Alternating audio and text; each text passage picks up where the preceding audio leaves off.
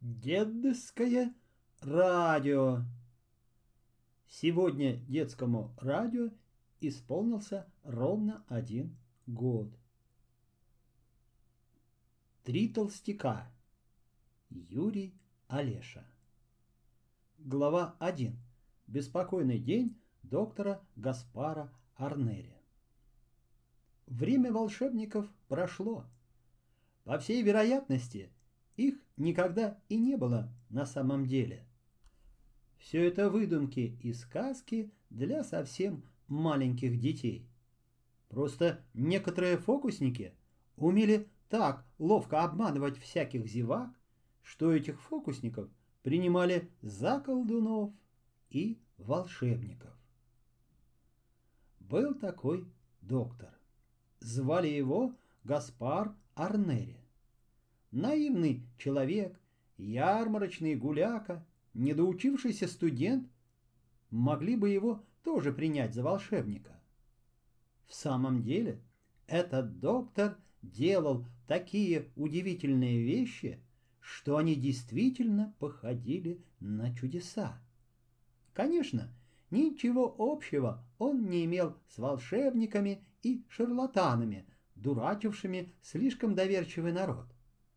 Доктор Гаспар Арнери был ученый. Пожалуй, он изучил около 100 наук. Во всяком случае, никого не было в стране мудрей и ученей Гаспара Арнери. О его учености знали все. И мельник, и солдат, и дамы, и министры. А школьники распевали про него песенку с таким припевом. Как лететь с земли до звезд, как поймать лису за хвост, как из камня сделать пар, знает доктор наш Гаспар. Однажды летом, в июне, когда выдалась очень хорошая погода, доктор Гаспар Арнери решил отправиться в далекую прогулку, чтобы собрать некоторые виды трав и жуков.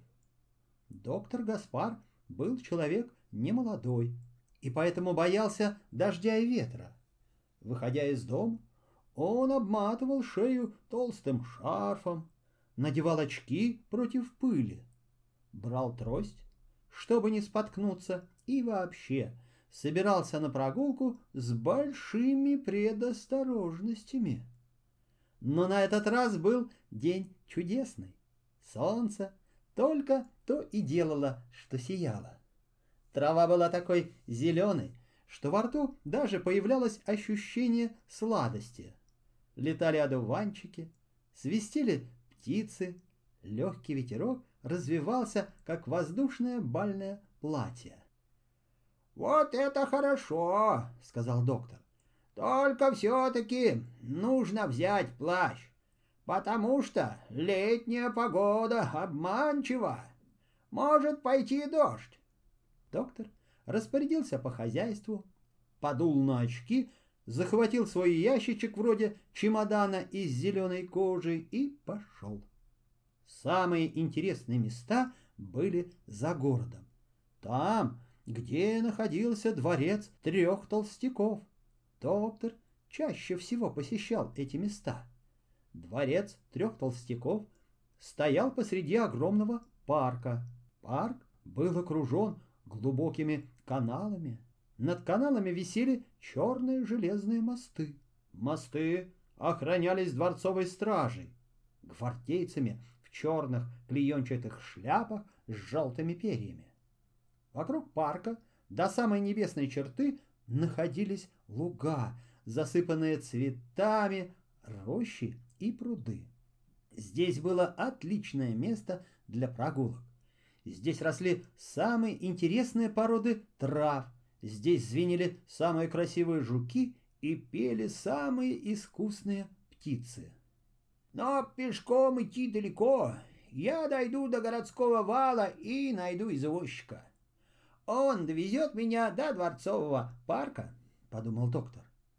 Возле городского вала народу было больше, чем всегда.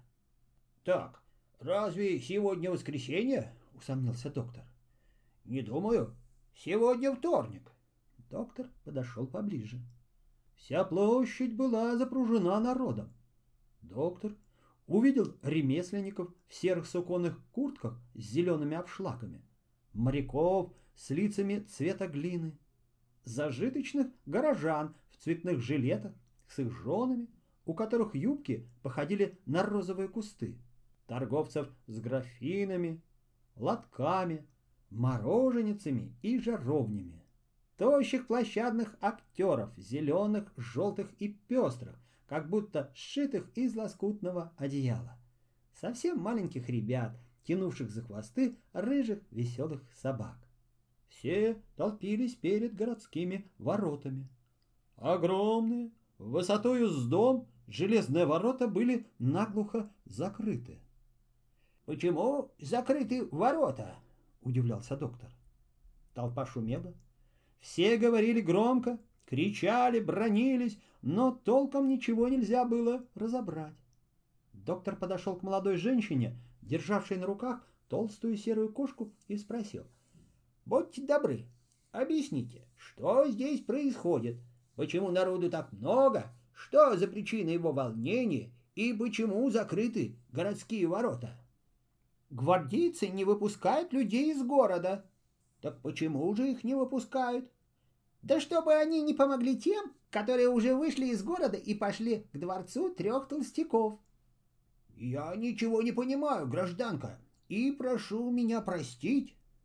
«Ах да, неужели вы не знаете, что сегодня оружейник Просперо и гимнаст Тибул повели народ, чтобы взять штурмом дворец трех толстяков?» «Оружейник Просперо?» «Да, гражданин, вал высок, и по ту сторону засели гвардейские стрелки. Никто не выйдет из города, и тех, кто пошел с оружейником Просперо, дворцовая гвардия перебьет». И действительно, грохнуло несколько очень далеких выстрелов. Женщина уронила толстую кошку. Кошка шлепнулась, как сырое тесто. Толпа заревела. «Значит, я прозевал такое событие», — подумал доктор. «Правда, я целый месяц не выходил из комнаты. Я работал взаперти. Я ничего не знал». В это время еще дальше ударила несколько раз пушка. Гром запрыгал, как мяч, и покатился по ветру. Не только доктор испугался и поспешно отступил на несколько шагов. Вся толпа шарахнулась и развалилась. Дети заплакали, голуби разлетелись, затрещав крыльями, собаки присели и стали выть. Началась сильная пушечная стрельба. Шум поднялся невообразимый. Толпа наседала на ворота и кричала: «Просперо! Просперо! Долой трех толстяков!» Доктор Гаспар совсем растерялся. Его узнали в толпе, потому что многие знали его в лицо. Некоторые бросились к нему, как будто ища у него защиты, но доктор сам чуть не плакал. «Что там делается? Как бы узнать, что там делается за воротами? Может быть, народ побеждает? А может быть, уже всех перестреляли?» Тогда человек 10 побежали в ту сторону, где от площади начинались три узенькие улочки. На углу был дом с высокой старой башней. Вместе с остальными доктор решил забраться на башню. Внизу была прачечная, похожая на баню. Там было темно, как в подвале. Кверху вела винтовая лестница.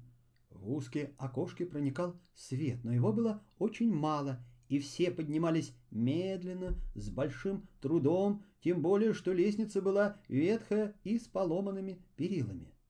Нетрудно представить, сколько труда и волнений стоило доктору Гаспару подняться на самый верхний этаж. Во всяком случае, еще на 20-й ступеньке в темноте раздался его крик: «Ах, у меня лопается сердце! И я потерял каблук!» А плащ доктор потерял еще на площади, после 10-го выстрела из пушки. На вершине башни была площадка, окруженная каменными перилами. Отсюда открывался вид, по крайней мере, километров на 50 вокруг. Некогда было любоваться видом, хотя этот вид того заслуживал. Все смотрели в ту сторону, где происходило сражение. «У меня есть бинокль. Я всегда ношу с собой бинокли с 8 стеклами. «Вот он», — сказал доктор и отстегнул ремешок. Бинокль переходил из рук в руки. Доктор Гаспар увидел на зеленом пространстве множество людей. Они бежали к городу, они удирали. Издалека люди казались разноцветными флажками. Гвардейцы на лошадях гнались за народом. Доктор Гаспар подумал, что все это похоже на картинку волшебного фонаря. Солнце ярко светило, блестела зелень, бомбы разрывались, как кусочки ваты, пламя появлялось на 1 секунду, как будто кто-то пускал в толпу солнечных зайчиков. Лошади горцевали, поднимались на дыбы и вертелись волчком. Парк и дворец 3 толстяков заволокло белым прозрачным дымом. «Они бегут! Они бегут! Народ побежден!» Бегущие люди приближались к городу. Целая куча людей падали по дороге. Казалось, что на зелень сыплются разноцветные лоскутки. Бомба просвистела над площадью. Кто-то, испугавшись, уронил бинокль.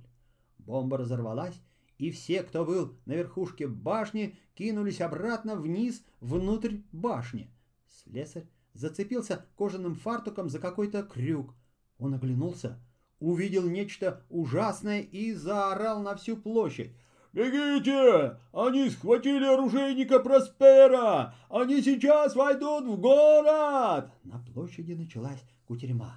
Толпа отхлынула от ворот и побежала с площади к улочкам. Все оглохли от пальбы. Доктор Гаспар и еще двое остановились на 3-м этаже башни. Они смотрели из узкого окошка, пробитого в толстой стене. Только один мог выглянуть как следует. Остальные смотрели одним глазом. Доктор тоже смотрел одним глазом. Но и для одного этого глаза зрелище было достаточно страшное. Громадные железные ворота распахнулись во всю ширину. Человек 300 влетели в эти ворота сразу. Это были ремесленники в серых суконных куртках с зелеными обшлагами. Они падали, обливаясь кровью. По их головам скакали гвардейцы. Гвардейцы рубили саблями и стреляли из ружей. Желтые перья развивались, сверкали черные клеенчатые шляпы. Лошади раззевали красные пасти, выворачивали глаза и разбрасывали пену. «Смотрите! Смотрите! Просперо!» — закричал доктор. Оружейника Просперо тащили в петле. Он шел, валился и опять поднимался. У него были спутанные рыжие волосы, окровавленное лицо и шея, обхваченная толстой петлей. «Просперо! Он попал в плен!» — закричал доктор. В это время бомба влетела в прачечную. Башня наклонилась, качнулась, 1 секунду задержалась в косом положении и рухнула. Доктор полетел кувырком, теряя 2-й каблук, трость, чемоданчик и очки. Глава 2. 10 плах. Доктор упал счастливо. Он не разбил головы, и ноги у него остались целы. Впрочем, это ничего не значит. Даже и счастливое падение вместе с подстреленной башней не совсем приятно, в особенности для человека не молодого, а скорее старого, каким был доктор Гаспар Арнери. Во всяком случае, от одного испуга доктор потерял сознание. Когда он пришел в себя, уже был вечер. Доктор посмотрел вокруг. «Какая досада! Очки, конечно, разбились. Когда я смотрю без очков, я, вероятно, вижу так, как видит неблизорукий человек, если надевает очки. Это очень неприятно». Потом он поворчал по поводу отломанных каблуков. «Я и так невелик ростом, а теперь стану на вершок ниже. Или, может быть, на 2 вершка, потому что отломились 2 каблука. Нет, конечно, только на 1 вершок». Он лежал на куче щебня. Почти вся башня развалилась. Длинный и узкий кусок стены торчал, как кость. Очень далеко играла музыка. Веселый вальс улетал с ветром, пропадал и не возвращался. Доктор поднял голову. Наверху свисали с разных сторон черные поломанные стропила. На зеленоватом вечернем небе блистали звезды. «Где это играют? — удивился доктор. Без плаща становилось холодно. Ни один голос не звучал на площади. Доктор, кряхтя, поднялся среди камней, повалившихся друг на дружку. По дороге он зацепился за чей-то большой сапог. Слесарь лежал, вытянувшись поперек балки, и смотрел в небо. Доктор пошевелил его. Слесарь не хотел вставать. Он умер. Доктор поднял руку, чтобы снять шляпу. «О, шляпу я тоже потерял! Так куда же мне идти?» Он ушел с площади. По дороге лежали люди. Доктор низко наклонялся над каждым и видел, как звезды отражаются в их широко раскрытых глазах. Он трогал ладони их лбы. Они были очень холодные и мокрые от крови, которая ночью казалась черной. «Вот-вот», — шептал доктор, — «значит, народ побежден. Что же теперь будет?» Через полчаса он добрался до людных мест. Он очень устал. Ему хотелось и есть, и пить. Здесь город имел обычный вид. Доктор стоял на перекрестке, отдыхая от долгой ходьбы, и думал. «Как странно! Горят разноцветные огни, мчатся экипажи, звенят стеклянные двери, полукруглые окна сияют золотым сиянием. Там вдоль колонн мелькают пары, там веселый бал. Китайские цветные фонарики кружатся над черной водой. Люди живут так, как жили вчера. Неужели они не знают о том, что произошло сегодня утром? Разве они не слышали пальбы и стонов? Разве они не знают, что вождь народа, оружейник Просперо, взят в плен? Может быть, ничего и не случилось? Может быть, мне приснился страшный сон?» На углу, где горел трехрукий фонарь, вдоль тротуара стояли экипажи. Цветочники продавали розы. Кучера переговаривались с цветочницами. «Его протащили в петле через весь город, бедняжка!» «Теперь его посадили в железную клетку. Клетка стоит во дворце трех толстяков», — сказал старый кучер в голубом цилиндре с бантиком. Тут цветочницам подошла дама с девочкой, чтобы купить розы. «Кого посадили в клетку?» — заинтересовалась она. «Оружейника Просперо. Гвардейцы взяли его в плен». «Ну и слава богу», — сказала дама. Девочка захныкала. «Отчего же ты плачешь, глупенькая?» — удивилась дама. «Ты жалеешь оружейника Просперо? Нет-нет, не надо его жалеть. Он хотел нам вреда. Посмотри, какие красивые розы!» Большие розы, как лебеди, медленно плавали в мисках, полных горьковатой воды и листьев. «Вот тебе 3 розы, и плакать незачем. Они мятежники. Если их не сажать в железные клетки, то они заберут наши дома, платья и наши розы, а нас перережут». В это время пробежал мимо мальчишка. Он дернул сначала даму за ее плащ, расшитый звездами, а после девочку за ее косичку. «Ничего, графиня!» — крикнул мальчишка. «Оружейник Просперо в клетке, а гимнаст Тибул на свободе!» «Ох, нахал!» Дама топнула ногой и уронила сумочку. Цветочницы начали звонко смеяться. Толстый кучер воспользовался суматохой и предложил даме сесть в экипаж и поехать. Дама и девочка укатили.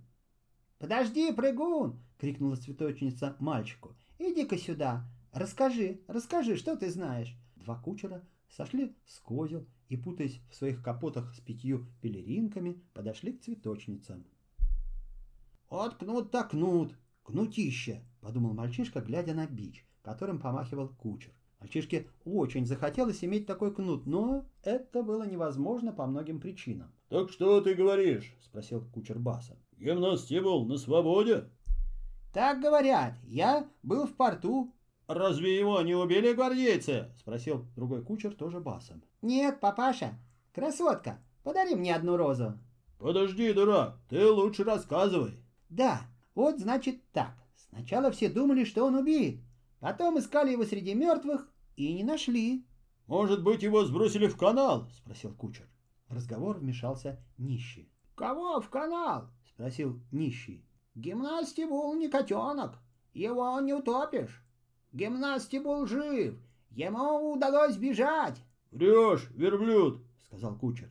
«Гимнасти был жив!» — закричали цветочницы в восторге. Мальчишка стянул розу и бросился бежать. Капли с мокрого цветка посыпались на доктора. Доктор вытер с лица капли, горькие как слезы, и подошел ближе, чтобы послушать, что скажет нищий. Тут разговору помешало некоторое обстоятельство. На улице появилась необыкновенная процессия. Впереди ехали два всадника с факелами. Факелы развивались, как огненные бороды. Затем медленно двигалась черная карета с гербом. А позади шли плотники. Их было 100. Они шли с засученными рукавами, готовые к работе, в фартуках, с пилами, рубанками и ящиками под мышкой. По обе стороны процессии ехали гвардейцы. Они сдерживали лошадей, которым хотелось скакать. «Что это? Что это?» – заволновались прохожие. В черной карете с гербом сидел чиновник совета 3 толстяков. Цветочницы перепугались. Подняв ладони к щекам, они смотрели на его голову. Она была видна через стеклянную дверцу. Улица была ярко освещена. Черная голова в парике покачивалась, как мертвая. Казалось, что в карете сидит птица. «Посторонись! Посторонись!» «Куда идут плотники?» — спросила маленькая цветочница старшего гвардейца. И гвардеец прокричал ей в самое лицо так свирепо, что у нее раздулись волосы точно на сквозняке. «Плотники идут строить плахи, поняла? Плотники построят 10 плах!» «А-а-а!» Цветочница уронила миску, розы вылились, как компот. «Они идут строить плахи!» — повторил доктор Гаспар в ужасе. «Плахи!» — прокричал гвардеец, оборачиваясь и скаля зубы под усами, похожими на сапоги. «Плахи всем мятежникам! Всем отрубят головы! Всем, кто осмелится восстать против власти 3 толстяков!» У доктора закружилась голова. Ему показалось, что он упадет в обморок. «Я слишком много пережил за этот день», — сказал он про себя. «И кроме того, я очень голоден и очень устал. Нужно поторопиться домой». В самом деле доктору пора было отдохнуть. Он так был взволнован всем происшедшим, увиденным и услышанным, что даже не придавал значения собственному полету вместе с башней, отсутствию шляпы, плаща, трости и каблуков. Хуже всего было, конечно, без очков. Он нанял экипаж и отправился домой. Продолжение следует.